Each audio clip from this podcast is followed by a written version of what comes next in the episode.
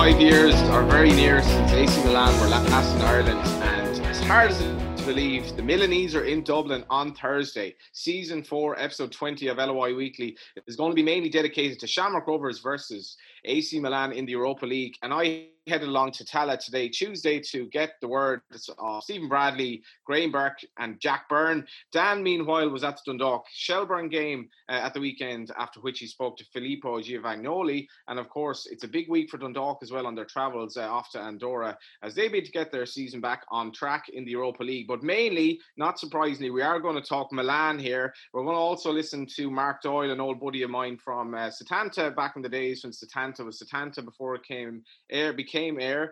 and he's now uh, living in Italy actually for some time. He's he's working for Goal Italia, so he's got a good uh, angle into what's going on in Italian football. Thanks to our sponsors, Lottoland, uh, backing up this show. You'll find all their bets, uh, special bets and odds for the rest of the Premier Division season. Uh, Lottoland.ie forward slash sportsbook. Make sure you stay tuned as well. We're going to give out some specials for the LOI during the show. And we're on Podcast Republic, Spotify, Stitcher, SoundCloud, iTunes. On Twitter, you'll find us at LOI Weekly in association with Eir Sport and Independent.ie. First of all, hello to Dan, who is down in the southwest of the country on a staycation of sorts. Dan, you're, you're calling in from Kenmare, I believe. Yeah, it's almost like an element of role reversal this week, Johnny. Whereas, like normally, like I'm at the press conferences doing the like the journalism, asking questions of people, and you're sort of like you know sort of prancing around the country posting photos of beaches. And we managed to sort of mix it up this time mm. around. So you're actually at, at the gig today talking to the people involved and stuff. And I've just been, uh, yeah, done the Kerry for the last couple of days. It's a part of the world you know a lot better than I do. The um, weather you're getting for September is off the charts. Well, it hasn't actually been as good here as I don't think it has been in Dublin, but still, like, not bad. And um, yeah, like, not a part of the world I said I know hugely well. But um, you see everything through football eyes sometimes. Mm. Uh, I know there will be like a Gary O'Neill involvement in, in the game on Thursday, but like you know, Kerry is obviously so strong. Like you know, sort of you can see how the parish system of like GAA sort of you know works so well. And I, I know there was a bit of chat, even involving. I, I didn't get around to asking John Caulfield about it, but there was definitely some chat um, over the summer that right. maybe like a, a team in Kerry and, and Caulfield been involved. And I know there's obviously still a very strong junior football scene in Kerry and Tralee. And um, but I was just actually having this chat with someone else there about like, you know, where if you had a team in Kerry, like where would you base it? How would you get identities, you know, an identity for it? Would you nearly have to move the games from one place to the other because the distances in some respects are quite big even or just you know between various parts of the county. So uh anyway it's a slight aside but uh, i'm some a small bit removed for it but i, I know you are uh, i will be back for the game on thursday though. Um and it is like a, a proper a proper occasion to savor i mean it's it's well i say that i say that but then i'm also conscious and we have to be conscious of it as well as like two of the very very lucky people who actually have accreditation and we can go and we can be there uh, you know experiencing a game that like you know uh, people who pay their money every week to follow rovers up and down the country won't be able to experience. So we sort of have to be careful of the smug factor yeah. on that because it's definitely a it's, it's a massive thing for people to be missing out on. That's yeah I, I was i was thinking that today could give up if I could give up my accreditation to Shamrock Rovers fan, I'd absolutely do it in a heartbeat. It's not it's not the end of the world for someone like me to, to miss a Shamrock Rovers Milan game. At the same time, when I was there today in the most gorgeous autumnal weather, Tallaght looking extremely well, Greenberg really uh, really intrigued by the fact that they changed the uh, advertising so that they have the sliding advertisements around the, the pitch. The pitch just looked absolutely amazing. And I did feel privileged that I was going to be there on Thursday. And it was strange for me being there. I have to say, I was thinking of exactly what you spoke about there. I rarely, if ever, go to these things anymore. Um, I cycled there and uh, I was in an absolute lather of sweat when I got there. It was so hot. So I had to just lie on the grass outside for about 20 minutes. During which time Stephen Bradley uh, spotted me and he said, Was that you who cycled in? And he, he admitted that he's gotten big into cycling. Uh, so we were ah. that just before he came on. Himself and Glenn Cronin apparently uh, they go out and cycle together and all that. But I, I was, I looked like a bit of a disgrace. I remember uh, commenting on the fact that you looked a bit flushed after the football last week. Well, I, I, I was just lucky this wasn't a video because I, I looked, I was lathered in sweat. It was very, very warm, but boy, would it get you in the mood for the game on Thursday. And uh, I'm really looking forward to now, I have to say. Yeah, no, it is. Like, it, it is. I mean, sometimes like I suppose on the League of Ireland beat like it's very much we're we're in our own world and we obviously love it but we also want it you know you, you want to be around these events that sort of have a have a mass interest and there is no doubt that on Thursday um you know this can be televised and and the, the caliber of who's involved it, it will be like an event that people will talk about and particularly like if they do well it'll just take off and become a discussion um, around it. And I can I can understand why for all the the Rovers players, no matter how sort of professional they are, and they're all you know they they they, they in many respects like that's probably a, quite a streetwise team who've who've seen a lot of things, you know, and and and I don't think they'd be prone to sort of getting overexcited by things. But at the same time, I know there's probably still a natural element there of you know when they sit down to do their preparation or any preparation they've done this week or you know shape or, or whatever it is that they've done you know they're they're sort of hypothesizing about how you deal with Zlatan and stuff like that mm. that's obviously you know that's obviously a, a, massive thrill for them and and um uh, you know we I, I I still have a feeling that I actually have this feeling that they they will acquit themselves quite well it's just the definition of what well actually yeah. is is one that we can debate but it's funny my colleague in the Indo David Kelly was looking back on the history of Irish teams with Irish games, um, you know, Irish fixtures against Italian clubs, and look, there hasn't been many. I think it's just half a dozen ties. Um, you know, the last one again very familiar to a lot of people around this one, you know, in the sense of the, the Juve game. But then you have to sort of head back into history and um, you know that the, the number of times when when Trap was here, we spoke about Milan and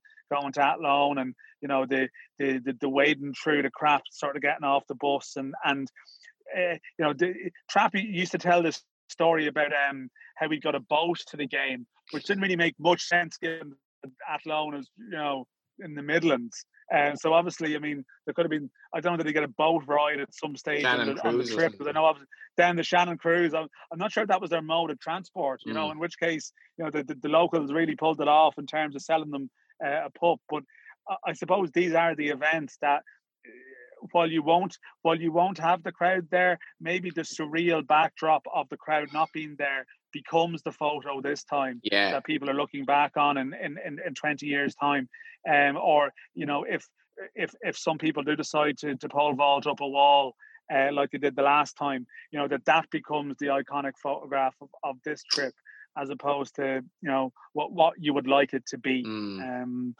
and we should see. But I think for Rovers as well. I mean, you know, they're probably coming into it in a good place. Probably, I think anyway, having won in Cork, Bohs dropping points at the weekend. Um, that you know, it's not like they've they've dropped points in the league last week and they've got sort of they're they're under pressure at home. I mean, they still are under massive pressure to finish the job, but they have that little bit I can understand why they might be in that bit of headspace where it's not like you know that must have been a great buzz for them to, to really get that Cork game out of the way, win well. They have a nice little gap there, and they can actually really savor this week rather than even have the stress about like even the Waterford game hanging off the back of it because there's a lot riding on winning the league for that club. And I, this year. You know, there's no dispute disputing that. We've touched on it in previous weeks. That is the number one priority. But I think the fact that that they've got it, they're in, you know, they're in a reasonably good spot means that they can probably enjoy this a bit too. And I think that that's that's actually probably a healthy thing in terms of their prospects as well. Yeah, it was encouraging. Also, I think that there was a general theme of um, whilst respecting the fact that they're hugely up against it against a team of Milan's caliber, um, even if Milan aren't what they were and Italian football isn't what it was, and we can debate that later on or whatever. But uh, there was no real feeling of Rovers going out there to make up the numbers or to be inferior, and uh, that was something that I uh, spoke to Stephen Bradley about earlier today. We're two days away, Stephen. What's the what's the vibe? AC Milan. It's kind of hard to get your head around in a way, isn't it? Yeah, look, everyone's excited. It's a great game. Uh, they're, they're football royalty, aren't they? And we're welcome to Tallaght. It's fantastic. The only down is we won't have our fans in to see it. Um, but other than that, it's a fantastic uh, game to look forward to. I suppose the fans aren't here, but the TV audience is going to be huge, and it's going to be so much in terms of people's interest in Ireland and abroad watching this. Yeah, exactly. I think there's when AC Milan uh, come to town, there's always going to be massive interest with what they bring, their history, and, and the players they have. Uh, but like I said, it's just a shame that we, we can't get our fans in. They're the ones that show up every week, travel up and down the country, and pay their hard earned money to watch it. And, and uh, it's for nights like Thursday night uh, that they get the reward. But unfortunately, um, they can't watch it. How much are you enjoying the matches in Europe as a manager? I love them because it's a total different aspect. Obviously, when week to week we, we have a fair idea of what you're coming up against, doesn't change too much. Uh, but Europe's a totally different uh, setup, different systems. Tactically, it's totally different. Um, it's fresh, it's faster. Um, so you have to be really on your game, and uh, it's a great challenge for us as staff and as players. What do you know about the Milan manager? Uh, we've done obviously our research, and, and uh, we know that um, since since they've uh, the players really like him. We've, we've seen a lot of the stuff. I know there's a bit of trouble at the start of the season, but a lot of the players came out in, support of him and, and publicly supported him. So he's obviously really good at what he does, and, and uh, they're very fond of him. So um, look, you don't manage AC Milan being being a bad manager. Um, he's obviously a very very good manager, and uh, it's going to be great to pit our wits against him. Do you think you have a chance? Yeah, I think we have a chance in any game we play. I think we have players in the team that can score goals from nothing, and with that, you always have a chance in the game. It's going to be extremely difficult. We know that. Uh, they're a good side, but I genuinely believe that uh, we've got the players to cause any team's problems. Are you playing well uh, going into the game? Do you think beat Cork obviously the weekend? Yeah, I think we are. I think uh, aside from the Cork result, I think we've been playing well. Um, we maybe haven't didn't take our chances in the weeks before that, that put the gloss in it, but I think some of them performances have been excellent. Uh, Pat's away, was really dominant. Um, Shelt here was really dominant. So uh, I think the performances have been good. Uh, but like I said, this is a, this is a totally different level, totally different uh, team we're up against, world class players. So uh, we know there's going to be long periods in the game where we mightn't have the ball, but we've got to stay switched on, make sure we're tactically right, and, and uh, when we get the ball, trust what we do and, and go and hurt them. Did you put together a team that could compete in games like this? Yeah, I believe we, we have a team that is suited to Europe. I think uh, tactically, the players are clever and um, the football IQ is good, but technically they're really, really brave and, and, comfortable on the ball. And I think that's really important when you step up. That you have to be able to make a few passes to, to, to kill the press. And, and, I think we've got we've got the team and the players to do that. Like I said, I, I genuinely believe this team can can cause any team problems going forward. How are how are you set up for playing against a team that you expect? Obviously, we'll have a lot of the ball because Rovers normally have most of the ball week in week out. Yeah, we just have to respect that and make sure tactically we're right. We've worked on it this morning, we'll work on it again tomorrow morning. Uh, and we give them the respect they deserve uh, for such a good team. But like I said, uh, we'll set up and make sure that we, we, uh, we're right defensively, but we've also got to make sure that we're right offensively because I, I, believe we can cause them problems. Are they a good bunch in terms of keeping the lid on kind of the hype that this game is inevitably going to generate? They're excellent. I think people have been outside of our group have been making a big thing of this game for weeks, but uh, genuinely the group haven't haven't wavered at all. You know, they've they've um, they've been just concentrating on the next game, and, and, to be fair, that comes from the dressing room, that comes from from your captains and, and our leadership group, that comes from them, and and uh, they've been great at just concentrating on the next game. Now this game is here, it's obviously full focus on this, and, and we can go and enjoy it, but. Uh, it's been it's been really easy to keep the focus away from this game. You're buzzing for it. Yeah, delighted. Can't wait. This is what you want. You want to challenge yourself against the best and they don't come much bigger than, than AC Milan. This episode of LOI Weekly is brought to you by Lottoland, where you'll find all the odds and weekly special bets for the SSE Airtricity Premier Division, European qualifiers, and English Premier League. Don't forget to use Lottoland's ACCA Boost, where you get any 5 plus uh, fold accumulator winning winnings boosted by 10% up to 5 grand. Visit lottoland.ie forward slash accumulator boost. Yeah, the, the one thing that struck me listening to that, Johnny, was I mean, even just your, your question to him towards the end about just how's he looking forward to it. And I, there's no doubt that, like, the, the for the coaches here, there's obviously a, a, great sort of thrill in just preparing for something different. You like, uh, you know, week in, week out now, um, I guess the Rovers lads to some degree they have an element of what's coming every week. You know, they know they know the strengths and the opponent, you know, the weaknesses of the opposition. Rovers have even had to face this new challenge in recent weeks. You know, teams are sort of sitting in against them completely. And I just imagine, and I think anyone in any walk of life, like, you know, sometimes, you know, the, the change can be very refreshing. And I'm sure even just, you know, the the actual getting into the clips of Milan and, and yeah. looking at them playing and try, trying to find weaknesses or whatever. Look, I mean, there's possibly a surreal aspect to some of it, but I, I, I think, you know, it must be something where as well, like, I mean, it, it puts management in the in I guess in the shop window too. You know that if if they do do something, you know, noteworthy, there will be massive you know attention of well, hang on, who's this young manager that's masterminded this? You know, and and these are big games for players. You know, they're big game for for other people as well too. Like there's a lot of there's a, I'm sure there's a lot of people like Stephen Bradley was a you know a wonder kid at Arsenal in his teens. You know, then sort of you know he he, he worked the circuit a bit. You know, he was up in Scotland or whatever before coming home. I'm sure there's a lot of ex teammates and, and people of his who I'm sure they know what he's doing. You know, but some maybe maybe wouldn't necessarily know.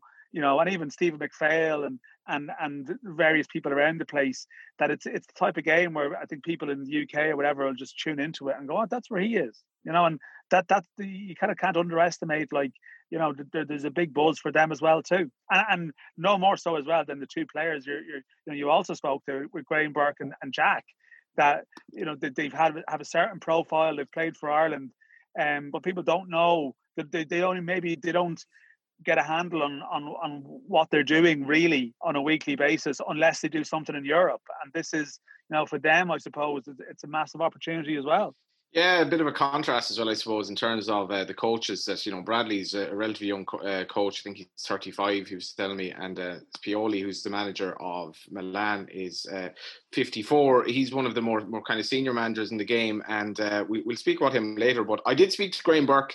Um, I found this quite interesting because he was trying to explain essentially his revolving role in a team that also involves Jack Byrne, and that was probably the centerpiece of the chat that we had here, which was brief, but I thought a little bit illuminating.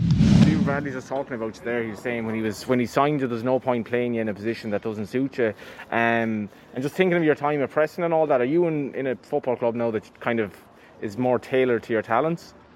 Uh, I think in the way that I like to, to play, you know, in a sort of way. I think the way we play free flowing football and expansive, you know, obviously here the last time I played is in number 10. Obviously, that's Jack's uh, position, you know. So for me, then it was how can I fit into the team where it doesn't take away from what I do. I don't I don't think I play the same sort of way that I did I did before because it's a different different sort of freedom. You a different sort of position. You don't have the freedom that you uh, sort of do. So for me, it's more concentrated on trying to trying to score goals, trying to be in the box, not being as as deep. Where maybe when I first played it, I was coming a little bit bit deep into maybe check spaces and all that. So for me, it was kind of just getting the hang of it. But I think I I have the hang of it now, is in staying close to Greene and running in behind, getting it, giving it, and get myself into the box and trying to get chances. I've I've had a lot of a lot of chances since I've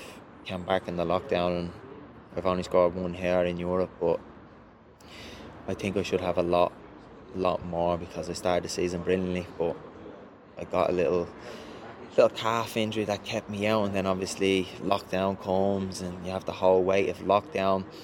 And then I injured my ankle against that loan I didn't wasn't too sure if I was gonna get the, the restart, so I missed. I got minutes in Finn Harps and Derry, and then I got back against uh, Pats. You know, but in them games, I've had I've had a lot of chances, which for me is disappointing because even though I class myself as a number ten, I'm I'm driven on scoring goals. Yeah, a few of us tipped you to be top scorer at start season. You got five goals against Cork, and yeah. we were already collecting our money, and uh, you haven't scored since. no, that's that's that's the disappointing thing. You know, you think as a footballer, did I waste them all just in, in one game? You know, but very unlucky against Cork with that shot, obviously at the weekend. Yeah, I hit the post against Cork boys. If I had like chances against Shels and and Pats, you know, not not clear cut chances, but chances you still like to think that you you can finish. But obviously, I know that is in I've scored the five, and you know I think I might it might have drawn dried up from then. Like, but listen, I I take that every night of the week to score five in one game and to, to hold that on a personal level to say that you've you've done that. But yeah, listen, it's a bit disappointing that I've hadn't I haven't scored goals, but I'm happy with where my games that kind of is in all round. Yeah, on that, how are you? How do you think you're playing individually this season? I think I think I've been uh, fine. Obviously, I think people have judged me more more on goals, and when you score goals, you, you might not play well in a game and score a goal, and people think, oh, oh think, mm. think scored, you know, Graham scored or or whatever. But you know, or you might play well in a game, four or five games and not score, and then people look at it and say, well, obviously tipped him or whatever to be top goal scorer or whatever, and he hasn't or whatever. You know, people think, oh, he's not he's not playing as well because he's not he's not scoring them, but it's all around things. A footballer, like you know, you have good games, and you mm. you you you'll have uh, you'll have bad games, but is in overall, I'm quite happy. It's just the goals. I haven't scored as many goals as I would have uh, would have liked. Can you cause Milan problems finally? it's, a, it's it's going to be a hard, very very hard task. But listen, you must be buzzing for it. Yeah, of course. As in a personal, as in the whole group like the games that you want to be playing in, and you know, and if you can get excited for games like that, there's there's something wrong being a footballer. So, isn't listen the surface, the new boards that they have around mm. the place looks the place looks brilliant, and you know, it's just a shame that none of uh, the fans can be here to witness and cheer us on. Yeah, so it was from one playmaker straight into another here in the shape of Jack Byrne. Now joined by the great Jack Byrne. What's the story, Jack? All right, Johnny boy. Yeah. Um, thanks for coming over. I was just uh, talking to the, the, the, best player Rovers have, and now it's time for you because it's from Burkey to you. He's some talent, isn't he? Yeah, Burkey's top player. Um, he's been brilliant for us since he came back. I think he's took us on to another level. Um, really, that, yeah? Yeah, up that end of the pitch. Um, yeah, he's a top player and he's a great bloke as well. And I think his goal in Europe here just shows the quality that he has and obviously getting five in one game against Cork, I think he's still top goal scorer in the Blading League from. Yeah, we were giving out to him there though because we were tipping him to be top scorer. He got five and he hadn't yeah, scored since. Yeah, no, yeah, I think he got cold feet ever since he got five in one game. But we've forgiven for that one. Some ways he doesn't get the kind of coverage you do, but like he's obviously sensational talent as I well. No, I think he does. He, listen, he's the one that got the the four hundred thousand quid mm. move to Preston, like you know what I mean. So I don't think there's anyone that you know doesn't think that Graham Burke is a top player in this league. I think everybody thinks he is. I speak to anybody, you know, on the other teams, and and uh, and they always they always think Burke is you know massive threat, and he is. He's a top player. He's, he's obviously got his move. He's, he feels more comfortable back here. He's come back here to play for hours. Nothing wrong with that either. And uh, you know, I'm sure he could kick on again and, and be up and around international squads for sure he was talking about fitting into the team with you, and he sees himself as a 10, and you're there. How long has it taken for that to kind of gel or work? Yeah, well, I, I just think we play two tens, really. You mm. know, I mean, I think I think we just try and get on the ball, and you know, uh, you know, see the cup final. I think it was probably our best performance, the two of us together. And we were working hard for the team, and and uh, I think we controlled that game from start to finish. And um, you know, a lot of our pressing and, and our good play came from, from me and Borgie pressing up, up high the pitch and winning the ball back. So, um, you know, I think uh, I think we could certainly fit in a team together. I don't think that's a problem. You know I mean? I think if he if he wants to go deeper, we go higher. If he wants to go, if he wants to stay higher, we just drop a little bit deeper. So it's uh, some games are different. Every game's different. You know, you know what it's like. You, you've got to just try and figure out on the pitch, but. No, he's certainly a, a, top player, and he can he, he, can probably play most positions on the pitch. Mm. Do you, how do you find matches like Thursday yourself? Because you're taking on a totally, totally different level. You played obviously in the Netherlands at a similar level, but how does this appeal to you? Yeah, you're obviously excited. Like you know, you want to see how we do against the top team, and you know, we obviously feel as if we're doing really well this year, and we're playing well, and this is what we've been working for for a while. So, you know, um, this is something that we. Uh, you know, we, we're looking forward. We want to test ourselves against the best teams, and it's not often that AC Milan come to come to Ireland and, and play against Norwich. So it's so um, I know you see it in competitive uh, in pre-season friendlies. Um, you know, Chelsea and the likes of that mm. coming over and playing Bohs, but it's not the same. It's completely different. Um, so um, look, we're looking forward to seeing how we get on, and uh, no doubt will be a good occasion. Do you feel pressure on your own shoulders in a match like this? No, pressure is for brass straps and tires. Mm, you know brass straps. Yeah, brass like straps that, and tires. so uh, there'll be a lot of spotlight on you, I suppose, and your brass strap. Yeah, listen, it's just one of those things. I'm not gonna, I'm not putting myself on that pressure to go out there, Johnny, and think that I need to go and score a hat trick against AC Milan for people to talk about. When you, you know, it's it's it's not realistic. You can't do that every week. You know, I mean, the best players in the world don't do that every week. So for me to to um, you know just keep doing what I'm doing and just and plug away at it and just keep going and consistently play well is uh, is the most important thing. We, can't be thinking, oh, well, you know, we can go out and have a good game against AC Milan and then not play well against Waterford on Monday mm. night. It's not like that. So, um, you know, we, obviously it, it, would be great for myself and, and, and, for my own confidence and going forward if we could have a good game. But you know, you don't know. You could go out and not touch the ball for 90 minutes, or you could go out and have the ball for the whole 90 minutes. You just don't know what way football's going to go. So um, look, I'll be prepared and I'll, I'll, prepare my best to try and go out and, and play well and, and do well. But you know, just try and do what the what, what the game demands of me when it comes. Well, on that, you're going to have to do a lot of work off the ball here, like, and so will Graham Burke and so will everyone, because a lot of the time you're not going to have the ball. Yeah, well, I think we. Do, I don't think that's a problem really with us. I think we all work hard. You know, I mean, I think we're a hard working team. You're seeing down in Cork on Saturday, we we pressed really well. We probably you know got our second goal from from pressing. So. Um, know, we can certainly mix it. I think against Bohs here, we showed a different side of our game where we set back and we, we let we soaked up the pressure and we and we worked hard in our shape to uh, get a big win for the club. So um, look, it's not all about you know having the ball and and and uh, you know controlling the game. Sometimes you, are going to be up against it, and we may well be on uh, on Thursday. We might might be up against it, but we'll certainly have the ball for patches of the game. So we need to be ready when when when them times in the game come. How's your back? Yeah, it's alright. Yeah. Mm. Yeah, you've, you've this season's been probably not quite at your best because you, you seem to be holding your back at times, and Brad's are obviously referencing. Nah, look, I'm, I think I'm playing well. I think I'm working hard for the team. Um, no, it's different playing with no fans, and you know, you do you feel that? Yeah. Yeah, I think I started the season. That look, if, if you say to me, I probably had seven good games of how many have we played? Twelve. Mm. Take that. Do you know what I mean? Over the course of a season, if you play 36 games and you have 25 good ones and six average ones and five bad ones, you take that. So, mm. you know, I don't mind that. So it's different for everybody, I think, playing with no fans and some of the games where we, we, we might have played and you know, nil all games where we might not have been at our best. Um, maybe not like the 3 2 games we played against Dundalk or the Sligo games or the 5 0 against Cork. Sometimes you just have, you know, bad weeks and you just don't, uh, it's, it's just not clicking or it's not flowing as you're trying to force the issue. But um, I'm happy with how I'm playing and I'm happy with how I'm going. And I know if we if I keep performing like this, uh, you know, if, if I keep doing well, keep working hard for the team, I, I know if you know there, there can be times in games where I'm unplayable and there's times in seasons where I can be unplayable. I believe in myself where I know that. So we know when it clicks. And if it does click, once I'm working hard for the team, doing my job for the manager, when it clicks for me individually, you know, I think I just kick on again and it just happens.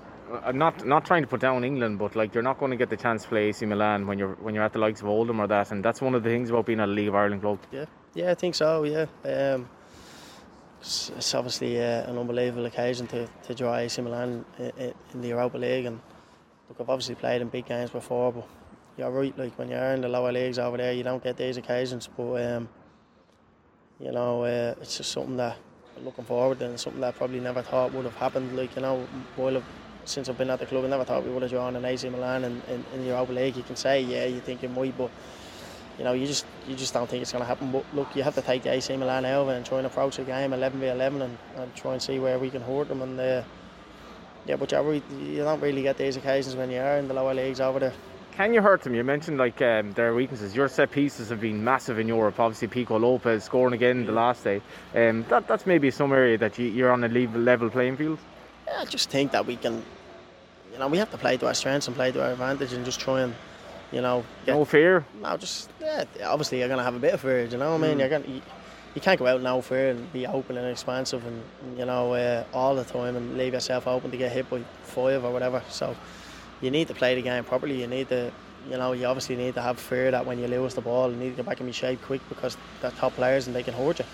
Um, even when you are in your shape, they can hurt you. So, yeah, there is a, a, bit of fear there, but there's a bit of fear when you play most teams that you need to you need to be on it. You know, um, especially when you're, you're eight points clear at the top of the table, you don't want to slip up once and mm. give somebody a sniff to get back at you because we done that last year. Like so, we probably are going into most games, you know, with a bit of fear and thinking, let's just get this over the line. But it's obviously mm. different um, on Thursday because you're obviously playing against such a top ten. Well, it's funny if they're doing opposition analysis, if they you mark down as somebody now that they have to keep an eye on. Yeah, I think I think it'd be strange saying uh, they're centre halves watching clips on Greene and running in behind, but uh, look, it's funny. It's it's it's. Uh, You've done well against good teams in Europe, though. It's not, not you shouldn't be underestimated. No, I, I, don't, I don't think so. I, th- I think um, you know Limassol last year would have been you know played in the Europa League all the time, and um, you know AC Milan are obviously a top side, but we have to go out and think that you know it's not just show up and roll over. You can, you can never think like that in any game. So look, stranger things have happened in football, and, and you see results pop up all the time where you never thought that would happen. So we just need to go out and be ready in case they do have an off night.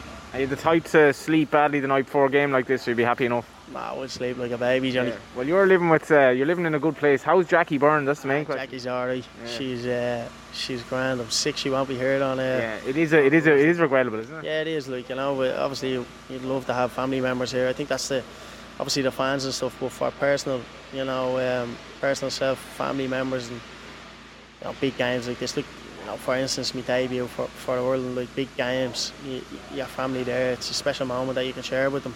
Obviously, a massive game on Thursday night for the club, and you know, obviously coming off the pitch, you would uh, you would love your family there. But look, it's not to be, and uh, you know, hopefully we can uh, you know, get back to some sort of normality soon enough. I know. Are you pretty content in life now? You're at Rovers a while this stage. Yeah, I'm happy out and yeah. just you know, continue my everyday life. Have a good family around me, good friends, and you know, uh, I just just going in, playing my football, going home, and you know, I'm, I'm happy, and you know, hopefully I'll have a, a, a league title and, and, and, a good cup run this year. But um, you know, still a lot of work to be done, but that's the goal where are you as a player in terms of your potential yourself? Because you haven't you haven't had an awful long run of actually playing uh, football really yet.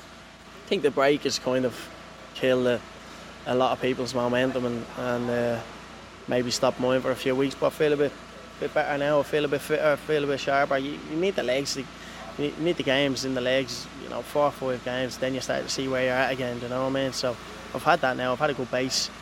Um, you know, ready to kick on again and and. Uh, I feel as if I have a, an awful lot more to, to give. I think I've, I've shown that when I've played, and you know, people that'll come and watch me play will have their own opinion on me. But you know, uh, I think more people than not can say that you know I, I, could, I probably do have more potential, and and, uh, and it's not because I'm not working hard. I'm, I am working hard, and I know that you know uh, when opportunities come to you know play at higher levels, I know I can definitely take them if they are there, but you know whether that's in Europe for the club or or um, or, or whatever. It's, I know I know I'll definitely be ready to take them anyways. Would you know many of the Milan players actually? I know Brahim Diaz. I played with my Man City. He's obviously on loan there from Real Madrid. So uh, I know Brahim, nice kid. Uh, I'm looking forward player. to seeing him. Yeah, he's top player. Yeah, good player. Um, so I'm looking forward to seeing him and uh, seeing how he's getting on because it's been a few years now. Look. Just finally, doesn't seem to be any like inferiority complex over Rovers. You're going to go out there and believe you can do something there. I think so. Like I think that's most games. You know, what I mean, there's no point in going out there and thinking we're playing AC Milan. What's the point? And may as well not show up. Do you know what I mean? So um, it's just one of those things that you, you, need to be confident. You need to believe in your own ability, and you need to try and uh, try and give a good account of ourselves for the club, and, and, and just see where it takes us. Weasel going to celebrate a goal on Thursday, maybe. Ah, hopefully, Johnny. That's the dream, bud. Top man. Thanks. What did you make of that interview, Dan? He he was definitely of the he was definitely keen to stress that his back was fine. I mean, that's something that has been mentioned. For me, he's looked like he's been carrying a bit of an injury there in some respects in some games. Maybe he's grand now, but uh, it was actually it was pretty it was pretty cool to get an interview of that length with Jack because you know he's he's a pretty special talent. He's actually quite an intriguing character as well in these interviews. Yeah, no, I, I, look, I know he touched on on it at the end, like you know his confidence about his ability to play in this type of game, and um, again, like there's no doubt what Jack is, you know, you know, coming up towards his mid twenties territory now, and like he he has lost, like you know, with with the pandemic, like, certain players have lost um, important times of their career, and I actually think he's someone who started off with like massive expectations from this year and was in a great position. And we could see, even see it with the Rovers and Dog game, like he was flying that night and he was superb. And remember before the game, it's almost like a different time now. Talking about you know Friday night under the lights, that's when you know that's when I sort of come to life. And there's no doubt that he does. And I don't think you know there's a, there's a far it's far removed. You know Friday night under the lights. Uh, you know, seven thousand people there, and Jack rising above it to, to produce something. To I think you know close those closed doors football.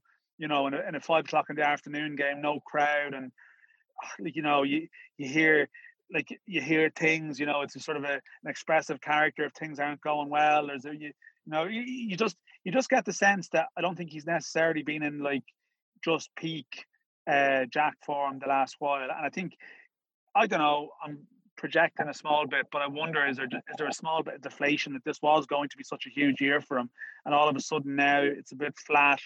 Um, he didn't make the Ireland squad, but that's why I think this game is brilliant for him.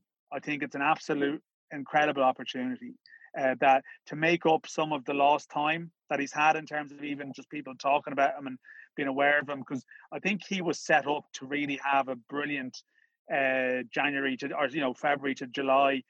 I think there might have been something around his contract where if there had been an approach in July, there would have been a clause there that you know would have would have triggered it if someone had met it. I'm not sure exactly where that stood, but there was certainly, uh, you know, Seanie Maguire left before in July after a similar sort of run, and I think Jack probably had the opportunity to go and do that, and mm. he's lost that a bit. Um, but now you're playing Milan, you know, and uh, it's the type of game I think Europe. I don't think he's really. Maybe the last game against the Finnish team, maybe didn't see too much because of the stream issues, but I don't sense it was like a vintage display. But every other game in Europe last year, he played brilliantly.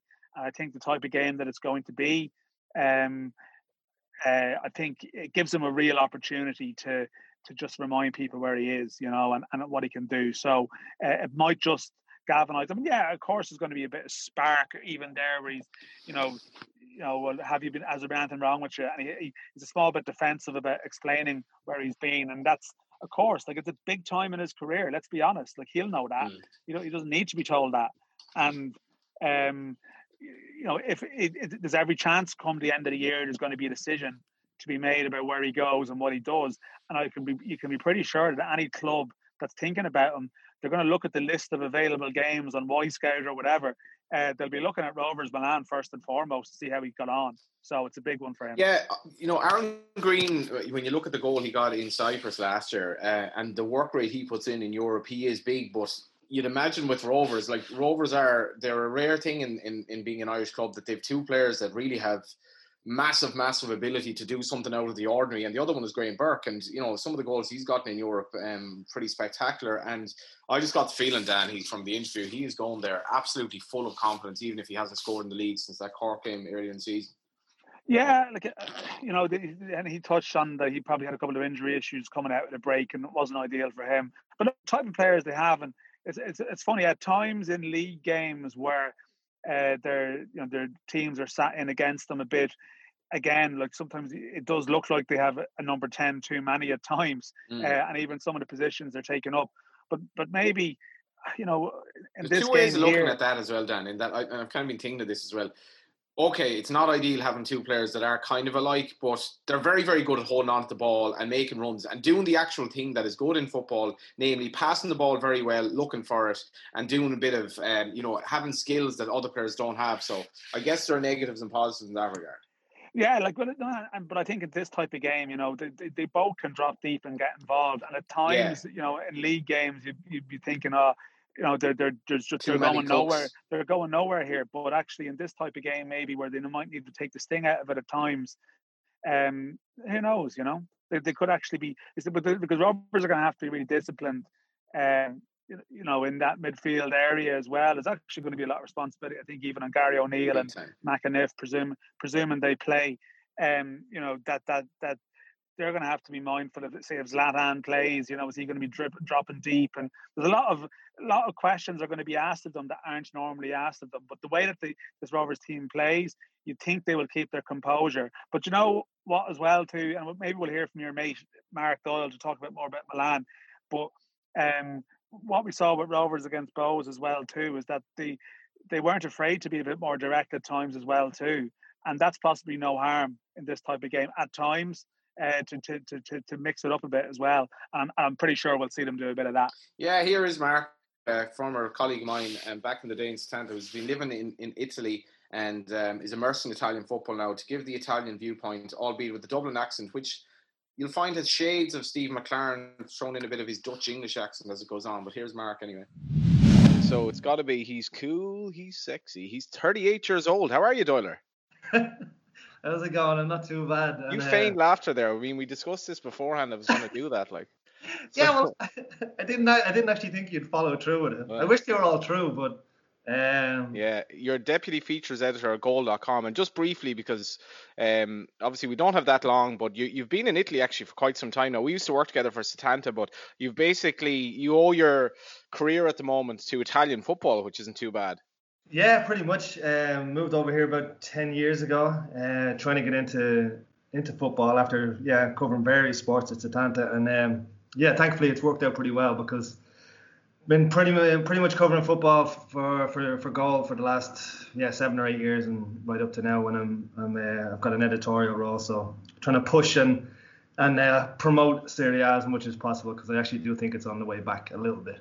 Well, actually, on that is so. What's it felt like? Because you know, we we grew up, uh, you know, I guess remembering the uh, Italian football on Channel Four and the show yeah. that RT used to have. But it, like, I did feel I've gone to a few games with you and a few mates who we used to have in Setanta now Eir, obviously back over the years, and you could kind of almost sense that decline. Yeah, very much so. It, uh, there's no getting away from it when it's not at the same level um, that it was at years ago. When, when yeah, in the during our misspent youths, uh, when it was mm. the centre of the football in the universe and and all the best players played here and, and all the money was here. It, it, you know, it's it's been usurped by La Liga and the Premier League in that sense. But there has been something of a resurgence led by Juventus, obviously, uh, who've kind of re-emerged as a major European force over the last few years through pretty sound management, and they've kind of highlighted um, and given a pretty good example for the rest of Serie A to follow. And, you, and we're starting to see that now. And obviously, in the last couple of seasons, we've seen Atalanta come to the fore and become like a pretty a pretty pretty cool fairy tale to follow. And mm. uh, I think what the what, what we're seeing now, and we've, we've also seen last season, is that Inter are very much back um, under Conte if he, if he can yeah, maintain stability there long enough. And uh, Milan now, since the turn of the year in particular, are starting to look something like something resembling a top four side again, which they haven't been for a long, long time. Which isn't good news for Shamrock Rovers because it sounds like they might be getting them at they could have been getting them at a better time over the last few years, I guess. Very much so. Very much so. It's been a club in pretty much a constant state of crisis for the last two or three years. Um, even last season, there was pretty much uh, there was a flat-out civil war essentially between. On one side, you had Paolo Maldini, that you know, whom we all pretty know, and and Zvonimir Boban, two you know two ex-players, two legends of the club, against uh, Ivan Gazidis, the CEO that a lot of people will remember from his time at Arsenal. Uh, if you, I suppose if you speak to Arsenal fans, they won't have too many fond memories of him. And basically, they, they were wrestling for control of the club, and Gazidis went out and pretty much lined up uh, Ralf Rangnick as the, the, the the brains behind Red Bull. He lined him up to take over not only as coach but also as the sporting director. He'd given him an unprecedented, or promised him uh, an unprecedented amount of power at, at San Siro to run the club as he saw fit. And he backtracked on that plan because Stefano Pioli, who came in, the coach came in um, after a disastrous start to the season. Uh, they lost four of the first seven games. They catch they, they sacked their coach um, Gian, Giampaolo.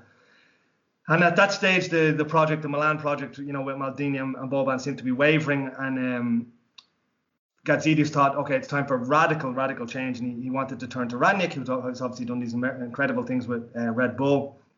And as the season wore on, uh, the squad united. Uh, Pioli started to, to get them playing uh, playing really really well.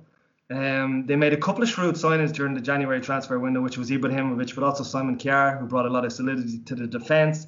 Ibrahimovic had an, an, incredible effect. I think uh, myself included, we were kind of thought, I kind of thought, okay, this is a sign of Milan's desperation that they're really trying to, you know, they're trying to roll back the years by signing a guy who's who's, who's definitely uh, past it. But he's actually not only did he do well in Serie A, he got 10 goals and five assists. He actually proved a really good, a nice influence on the rest of the squad because it's a really young Milan team, and that's one of the things I would like to yeah to stress is that it's the youngest side in Serie A in terms of um, in terms of the average age. Uh, under Pioli, they play a really intense, high pressing game. Um, they're all over the, the, the defenders or any side that tries to play the ball out from the back. Milan really go after them, and I think it's telling. One of the the most recent uh, Opta stats I saw about Milan was that they they had more shots in Serie A um, after turnovers than than any other side in the league last season. So they they really do attack you straight away, and they really do put pile the pressure on. That's and, interesting, yeah. Yeah, and that's possible because the side is so young. I mean, we people are going to look at Ibra, and he's by far the most famous name on the on the team, but it is a side that you know is high energy and it's been successful for them. Everybody talks about Atalanta. I would talk about Atalanta all day because they're just a, such a phenomenal story. But since the turn of the year, Milan have, have been pretty much playing at that at that kind of level. They've only Atalanta have, have racked up more points. Only Atalanta have scored more goals than Milan since in, in 2020. And post lockdown, they were absolutely phenomenal. So uh, they only finished sixth in the end, but that's because, as I alluded to earlier, they had such a bad start. It's a side that um, is definitely moving in the right direction. It's taking shape. They're making a lot of interesting signings in terms of young players as well, as we've seen recently with uh, Sandro Tonali is the, the, the, new Pirlo, uh, as, they're, as they're calling him over here, even though he, he's a slightly different kind of player. But even the fact that Milan picked this guy up is is evident that it's a it's a club that people want to play for again, and and that's that's that's happened. That's that we're seeing that for the first time in in at least five or six years. Um, if you were Stephen Bradley, how do you approach this game with a view to somehow getting a result? Well, it's it's it's tough because um, Milan have have their belief back. They have a system. Pioli has them playing, working ex- extremely hard. Um, I think you know the, the personification of that would be. I, know uh, you're a big fan of your kind of lazy, laconic number tens, and since since the turn of the year, since Pioli moved Hakan um, Calhanoglu into the into the into the trequartista role after originally using him on the left wing, he's been a revelation. He's, he was probably the best player in Serie A post lockdown. He was in, he was constantly involved in goals, uh, either scoring them or, or creating them. And this is a guy that previously was very inconsistent, was very frustrating, I suppose, as as we always imagine number 10 should be in the classic sense of the word. But he's he's been a more industrious. He's a, he's a key part of the key part of the um, the first press, let's say. So um, it's it's a difficult site. I would I would definitely try and stick someone on him because everything goes through him uh, from an attacking perspective. Over to you, Gary O'Neill, by the sounds of it. yeah. So they're gonna like they're, they're gonna definitely play a four-two-three-one. Um, Ibrahimovic, there's yeah, he's been struggling with a doubt of late. Um, he has a he took a knock to his right leg, I think, and uh, and he's missed the last couple of friendlies. So how sharp he is, I'm not sure. Milan are worried about their sharpness as well. So right. I suppose if, if, if Shamrock Rovers are, are will obviously try and get about them themselves and try and pressurize them. I mean, Maldini even admitted this week that they're a little bit afraid of this game because they know that the op- the opposition have played so many competitive fixtures. Milan haven't played any competitive fixtures. They've looked okay in friendlies, uh, but the opposition has, has, has hardly been stellar. You know, um, so.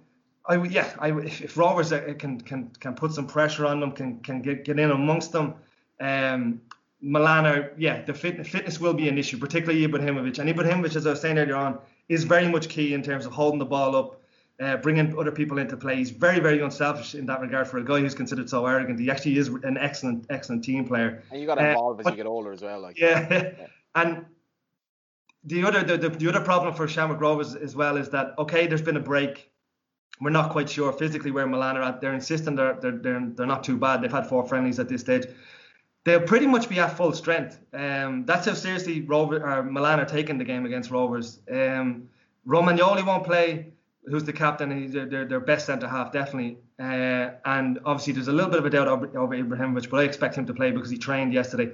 Uh, Rebic, who had a great season last year after coming in on, on loan from Eintracht Frankfurt, he'll be missing. So he usually starts on the left wing, but they'll probably play Brahim Diaz, who's the Real Madrid loanee. So for more or less this will be a full strength side. Tonali won't play, I don't think, because he, only arrived last week and, and he isn't match fit yet. But it's it's it's going to be a very strong Milan side. So given the momentum, given the positivity around the club at the moment, it will be a really difficult. Yeah, it's, it's a big ask for Rovers, even though they have the home advantage. And it, the other thing I will say, it is a one-off game, and as we know, anything can happen. And that's another element that Milan are worried about. That not only is it away from home, not only have they not you know played any competitive games yet, they are worried about the one-off element of it. So maybe they, yeah, maybe Rovers can hopefully play on that kind of fear, that nerve, that nervousness that Milan might have in the first game of the season. I guess briefly as well, you know, we were we'd be accustomed to the sort of wavering indifference of the British clubs to the Europa League, but this does matter to Milan. Very much so, very much so, because. I mean, there was a even in Gazzetta yesterday. There was a, a, a column. to get that in. I, I wanted to see a video call, so you'd be there like James Richardson. I know, I know. I wish I had that. Yeah. in the background a, a spritz and a, and a gelato in front of me with the Gazzetta. Uh, yeah.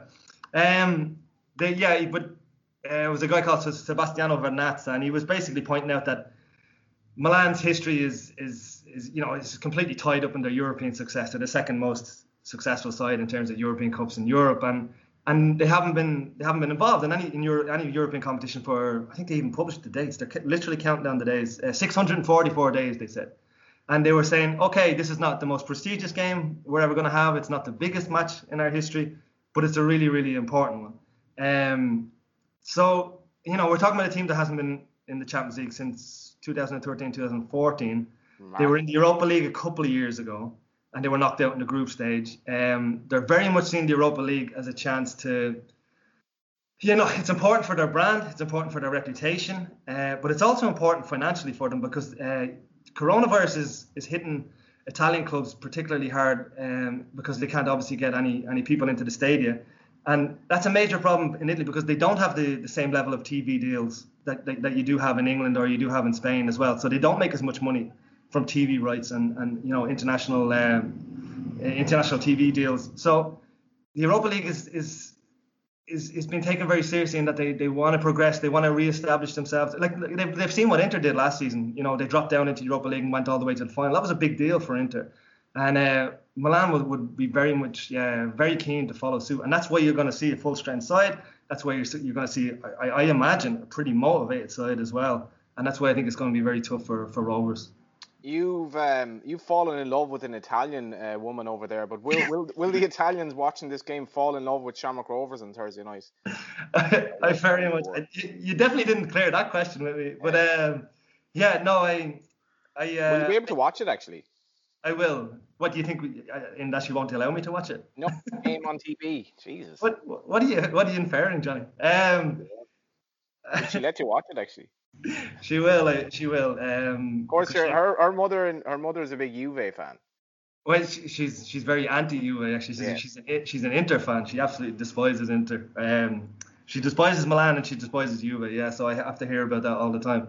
But uh, no, they're they're aware I kind of have uh, close ties with a lot of a lot of affection for Rovers. Let's say, given I uh, actually managed to pull on the jersey when I was about 17 years of age as well. Uh, got played a few games during the summer for them and. Um, and then yeah, God, my, my uncle used to bring me to when Rovers were playing in in Dalymount all the way back in the day. They used to be yeah sponsored by Premier Dairies and the like. I used to get uh, brought along to see the matches. So um, yeah, no, I'd definitely be watching, and I really do. I really do hope actually they make um, a positive impression on um, on the Italian audiences. People are definitely interested because people are interested in Milan and the whole project. And everybody in Serie A, and I think everybody in Italy wants to see a strong Milan, so they'll be drawn to the game for that reason. So I think it's an excellent chance for Rovers to to make a, a positive impression, or Lo, Lo Shamrock as they call them over here, which just makes me think of La Big Mac from Pulp Fiction. But yeah, they're, they're known as Lo Shamrock. So uh, I'm hoping they, they uh, yeah, people really do actually fall in love with them and uh, get a lot of respect for them. Thanks a million for your time, and hopefully see you next month. No worries. Cheers. I look forward to it. Don't forget to visit lottoland.ie forward slash sportsbook where you'll find all the odds and weekly special bets for the SSE Airtricity Premier Division. This week, Shamrock Rovers have been boosted from 20 to 25 to 1 to beat AC Milan in 90 minutes. I have to say, I hadn't actually looked at the odds for that game. I'm a little bit disappointed that the Rovers are that big, but maybe that is the task. Based on 25 to 1, you can get, and that is a bet that will appeal to very, very optimistic people out there, or maybe people who are Shamrock Rovers fans. They've also boosted a Dublin treble of Pats, Bohs, and Shels from 10s to 12s for this weekend's LOI action. Visit lottoland.ie forward slash sportsbook. So I have to say, Johnny, after listening to to to Mark there, um, possibly some of my optimism about Rovers' chances, like possibly faded a small bit. I guess in the sense that I think a lot of people, you know, they look at the final score of the league table and they go, well, where did Milan finish last year? Well, they finished here. You know, they didn't have a great season. Uh, you know, they're they're at the start of the preseason. They might be vulnerable, but just listening to how he, you know, how he described that the, the maybe there's a bit of good vibes around them, that they fit, they were good post lockdown, that they have a very young side. Um, so and they will be motivated for Europe because of they're not going to have the sort of the English view of the Europa League. It sort of makes you think that really um, one of the big things you're hoping is that there is that sort of bit of pre-season lethargic nature, complacency. Um, but I'm not so sure uh, if we can 100% expect that. Yeah, I, I mean, you, you, see clubs kind of being caught on the hop and all that, but um, for a start, I think Rovers probably they're a bit of a name even in some respects, and they're, they're not going to you know they, they've they've not done badly in Europe. They don't have to watch many videos to find that. What Rovers did against the Cypriot team last year of that quality, Limassol obviously was was pretty damn decent, and they know that. Uh, you know they, they can't take it lightly, but yeah, as you say, I, I, I haven't been following Italian football as, as deeply in recent years, and like you, I don't I don't think there's going to be much complacency. I think Rovers are going to they're going to rely on their luck.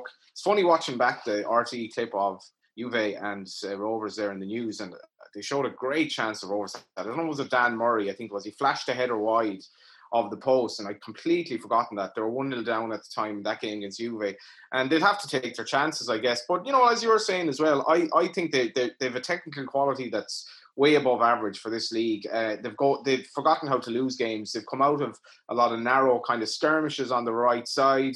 Um, and I just think they've, they've they have the players to absolutely revel in this. Um, everyone from Ronan Finn, who we spoke to last week, was going to have a hell of a job on the right hand side if he's playing. To Greene up front, to Mannus in goal, was a lot of European experience. Um, I think they'll relish it. They will know it's a bit of a free shot. They're not going to be expected to do anything. And I would I would reiterate, as much as there isn't going to be a crowd there, there's going to be a massive audience, and they will know that this is a big game. And even in Italy, I'd imagine they've been starved of football. Yeah, they'll, they'll be happy yeah. to watch it as well. Yeah, I know there will be a massive audience, but there's no doubt that these games are still strange. Yeah, and you're getting more, you're getting more used to it. Like you will, you know, we'll see. Like I suppose the one thing is you saw even like some of some of the Irish players that were in preseason, like Matt Doherty and Shane Duffy, and that like really struggled. But Milan have still had a couple of preseason games, mm. you know. Um, so we'll see. Like I mean, Bradley spoke about the high press, or sorry, he spoke about playing through the press, which is obviously one of the big things if you're playing against a side that you know press is really high, which by the sounds of it, that Milan team like to do. That you know, Rovers do have the players like Lee Grace and and and Joey O'Brien, presumably, you know, who are you know competent on the ball and they can play through it, and then chances might open up. Um, and actually, it is funny. Like I mean, Jack sort of joke about it, but it, it probably will be someone like Aaron Greene who's gonna they're gonna ask a lot of him um, to when they want to mix things up a small bit uh, and and give them something to something to breed. But um, yeah, we'll we'll see how it goes. It, it's still going to be a it's still going to be good fun either way. I just hope that I hope they start well. Like with all these games, even like you know even Rovers against Ilves, like you know, they conceded a daft goal, which was actually a penalty that shouldn't have been. But even I'm just saying that that there's a, bad a bad history of like conceding early goals. Even even that Rovers team ten years ago uh, was a great like a great game plan team. Gave that away bad team. goals. But but they they would give away early goals in some of these European games. That MetLife like just it, it the whole game plan flips, you know, and these 90 minute games, it's about staying in it to some degree as well. Because uh, if you get to 60, like but like Bohs and Hungary, you know, if you get to 60, all bets are off to some degree. But it's not the only game this week. We should stress. Um, you know, hopefully we're talking about Rovers in the next round next week, but I guess that's probably a long shot. Whereas the flip side of that is we're probably expecting um, that Dundalk will still be in Europe next week. So they're they're in Andorra on Thursday. Well, it's, it's interesting. Then I know. Sorry, Daniel, you mentioned they're playing inter inter club the Scal days, but the the uh, Dundalk are still going into this game um, with so many questions hanging over them. The way they defended against Shels, you were at that game. What do you make of it? Yeah, well, we'll hear briefly from from Filippo Giovagnoli. This is a group interview afterwards where you, you spoke about a couple of things, but um, you know, the, the, it was it was strange because I think the first 15, 20, uh, they played with a real sort of intensity, and you're thinking, God, you know, like not that they're back, but that there was definitely a bit more life there than you'd seen in maybe some of the early games post lockdown, where obviously a lot of stuff going on, but even mm. just they were a bit predictable.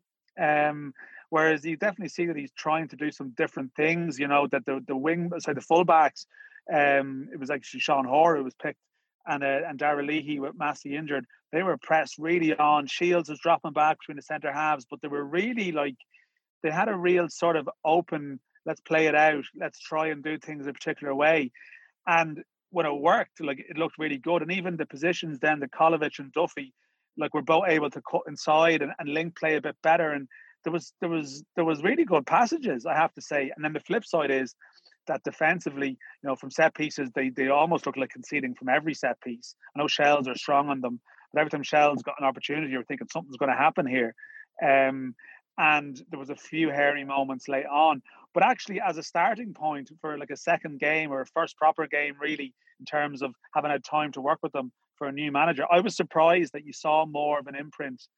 Uh, you know, that you could see that this manager has had a has has had an impact that he's doing things his way. Now, I think you know better teams will find out how his way works. But um, after the game, uh, a bit of a group interview, and here's just a section of it which touched on the contractual situation of a couple of his players, and also um, a bit about the game uh, against what is a very experienced interclub Andorra team. I think you said during the week in another interview that maybe you wouldn't be offering input on contracts for, for players, that the players that are out of contract. Like someone like Michael Duffy is exceptional tonight, man of the match, but his contract is up at the end of the season. Is this something that you can look to address in any way in the short term? I, I think that the, the club is going to make sure that uh, the best players they stay, but it's something that I I didn't I didn't talk about it with the club yet. I came in. I don't know what is the situation with the contract. I have just to check what the players they do in the field, and this is what the club asked me. Mm. Then we're gonna discuss about that later. But now the the important objective are so close, so so I can't think much on what is going to be the future. Mm, but I agree that those players will have other clubs onto them, though. Oh no, yeah, for sure. I think that the club uh, they are not stupid. They know who are the, the, the, the, players important, and I think they're gonna make sure that they're gonna stay. Have you got a chance to chat to the chairman since the game was over tonight? I didn't talk with the chairman. No. No, I didn't talk with him yet. I don't know. Maybe he's gonna call me later. I hope they are happy. How happy are you in terms of um, obviously you've had two games, you've also had the two week period off now with the international break last week. How close are you to where you feel you need to be, especially looking ahead to Thursday? In Europe, in recent years, the performances and the results have tailed off a little bit. How, how close I am? Uh, you you are uh, asking. Where the team needs to be. Oh, well, uh, I think that they progress really. I didn't expect this kind of progression, this kind of understanding of the style that we wanna play. They are really fast. They are professional players, and and they pick thing, things really fast.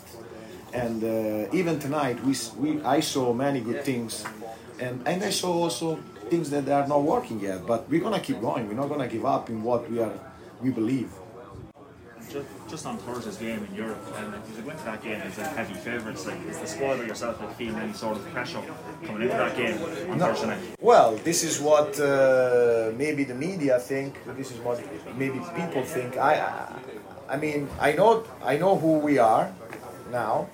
Uh, but I think that I don't know if you know the, their team well, but it's a team that is really expert. If you don't play an intense game if you don't play at the level that we can play. It's going to be complicated if you play like they because they are really expert. They are players that they play they're 36, 35, 38, you know, and they are experts. So it, it, we have to we have to have a really good performance.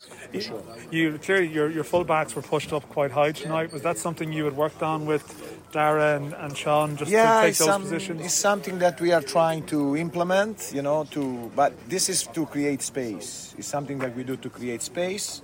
Um, and we are working on it's not of course perfect yet, but we start to do some rotations, some some movement, create space to have uh, the ball in behind, to the pressure. Uh, but it was not easy because Shelbourne performed. They were covering the film really well, so it, it's it's really complicated. Yes, spot the journalist there, Dan. You're you're asking the hard questions of Giovanni. Has he been on to the chairman? You know, all, all the all the tough questions where my my scumbag kind of, hacks. Yeah, scumbag hacks. My it's like, sycophantic interview with the Rovers lads. Do you ever do you ever notice on all these like his dream team and all these show or actually any TV show like the, the journalist character is always portrayed as some kind of low life, yeah, like driving around, dri- driving around with a camera in his boot. Mm. You know, wait, wait until like Possibly suffer some misfortune. Or, or, shouting inane comments with a notepad, like or something, you know. Tell me something, you know, or even any political dramas. We all look terrible. You know, Welcome terrible, to LOI but, um, Weekly.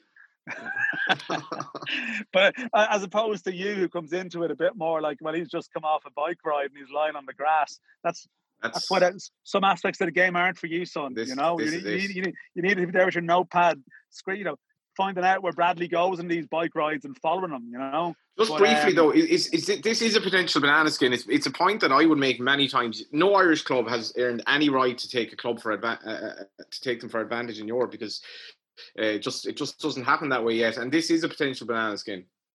Well, the average age of uh, so I spoke to Shane Keegan after as well. He said the average age of the Andorra side is uh, 33. Wow. Average age. I mean, we might even fit in to that group, wow. you know, and not be not be too old. So the centre half, um, Ildefons Lima, is I think 40 or 41. He was the player. I don't know if you remember. It was you were in your early days in DCU, so you were probably in like the bookies at a pub. But he um he's he was the guy who, when Andorra took the lead at Lansdowne Road in 2001.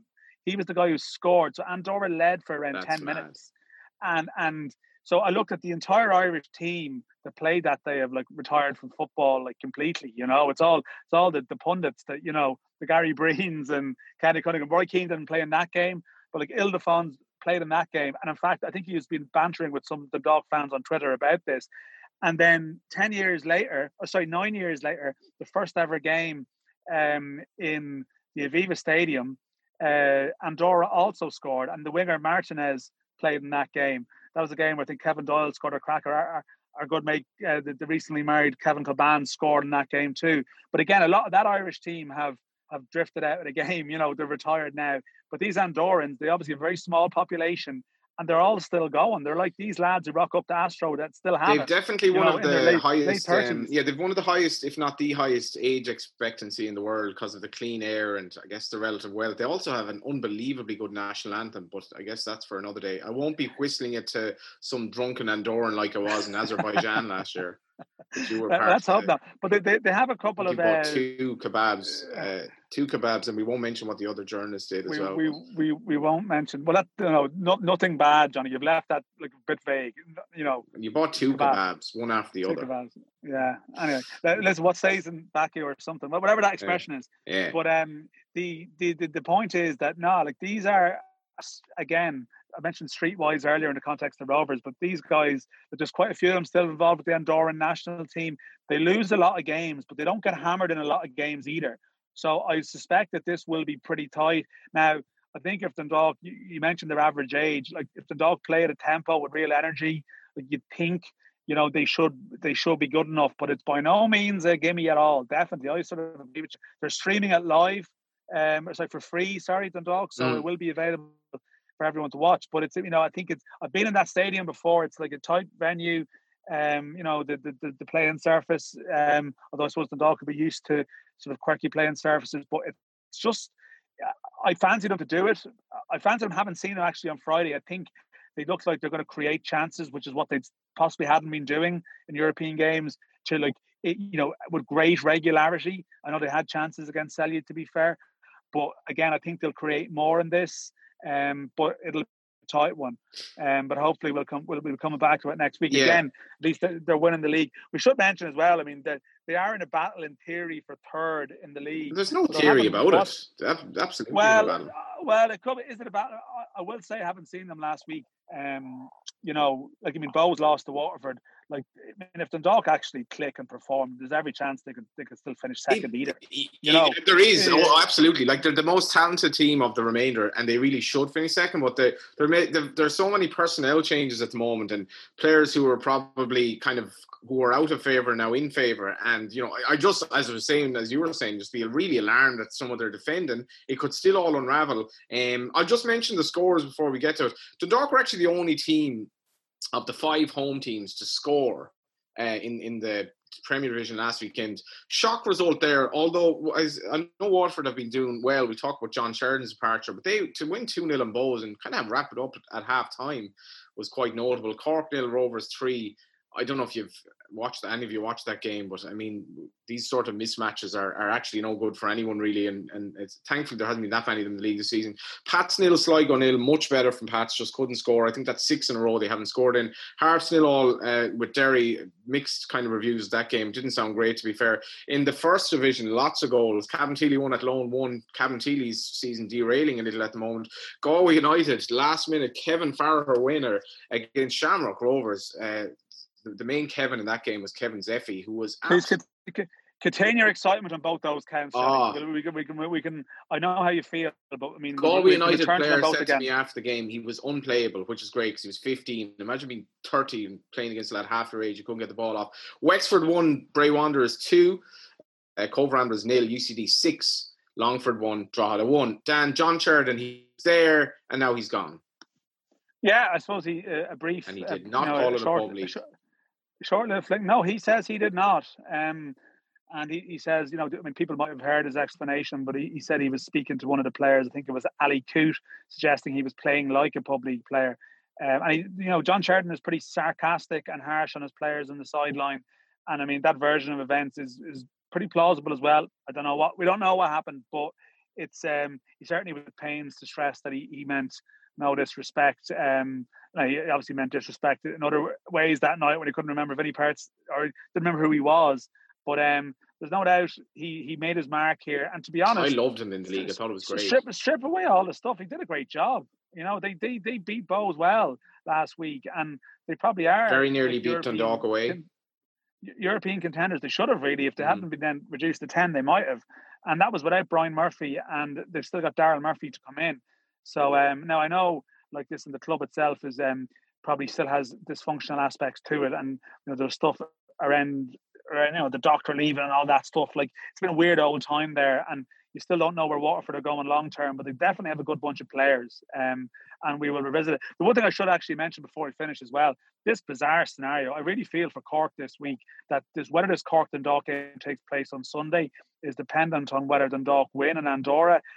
Like I, I know where it's coming prep, from. it? I, I know where it's coming from, but like and, and it's to do with I think the Dundalk's travel time going to Moldova if they get through. Andorra, yeah. Um, but but I just I, I don't know. I'm not so sure about this. Like I think um I, I I know the Rovers game at Waterford has been moved to Monday and certainly, you know, I, I I presume the Dog v Rovers next week will have to be called off as well if the Dog win and get through, and they're probably going to face some kind of logjam with fixtures. But I think for Cork, who are battling for their lives, I'm not sure if they should be finding out that late in the day, you know, if if if if their game goes ahead or not. It just doesn't seem right to me, really. Like in the in the pandemic, not. in the pandemic time, we're all uh, fixture congestion is a bit more of a concern than it normally would be, and I think, um, yeah, just I don't think that's right. But I think we'll, Well, well, well, hopefully, hopefully we have that to discuss next week, because that means that you know that, that there's a team still in Europe, Cork, um, but it's, Cork- it's going to be a have- yeah. controversy. Cork have a Yeah. serious battle on their hands, and you'd have to respect Neale Fenn has a very difficult job. His managerial reputation, if not hinging on this, is, is it's definitely going to have a role to play. His first big job, so you'd have sympathy for them there. Uh, before we go, I'd just like to thank Shamrock Rovers today for um, accommodating LOI Weekly. It was a little bit of a mad press conference with um, obviously COVID regulations and all that, so it was it was certainly a bit unusual. But um, you know, uh, thanks for for to Mark Lynch for helping us with with those interviews, and thanks to the lads for being free with their time. Uh, our thanks also to sponsors Lottoland. You can dream big for your Euro Millions and Irish Lotto betting. Check out the top SSE Airtricity League and European Qualifier game markets. Lottoland.e forward slash sports. So before we wrap up, Dan, uh, when are you back and what, what are you going to take in in the kingdom before it's all over?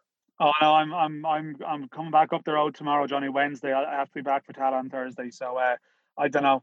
Might take in some sights on the way home, but uh, no, it's a great part of the world. But um, yeah, gotta get back to work.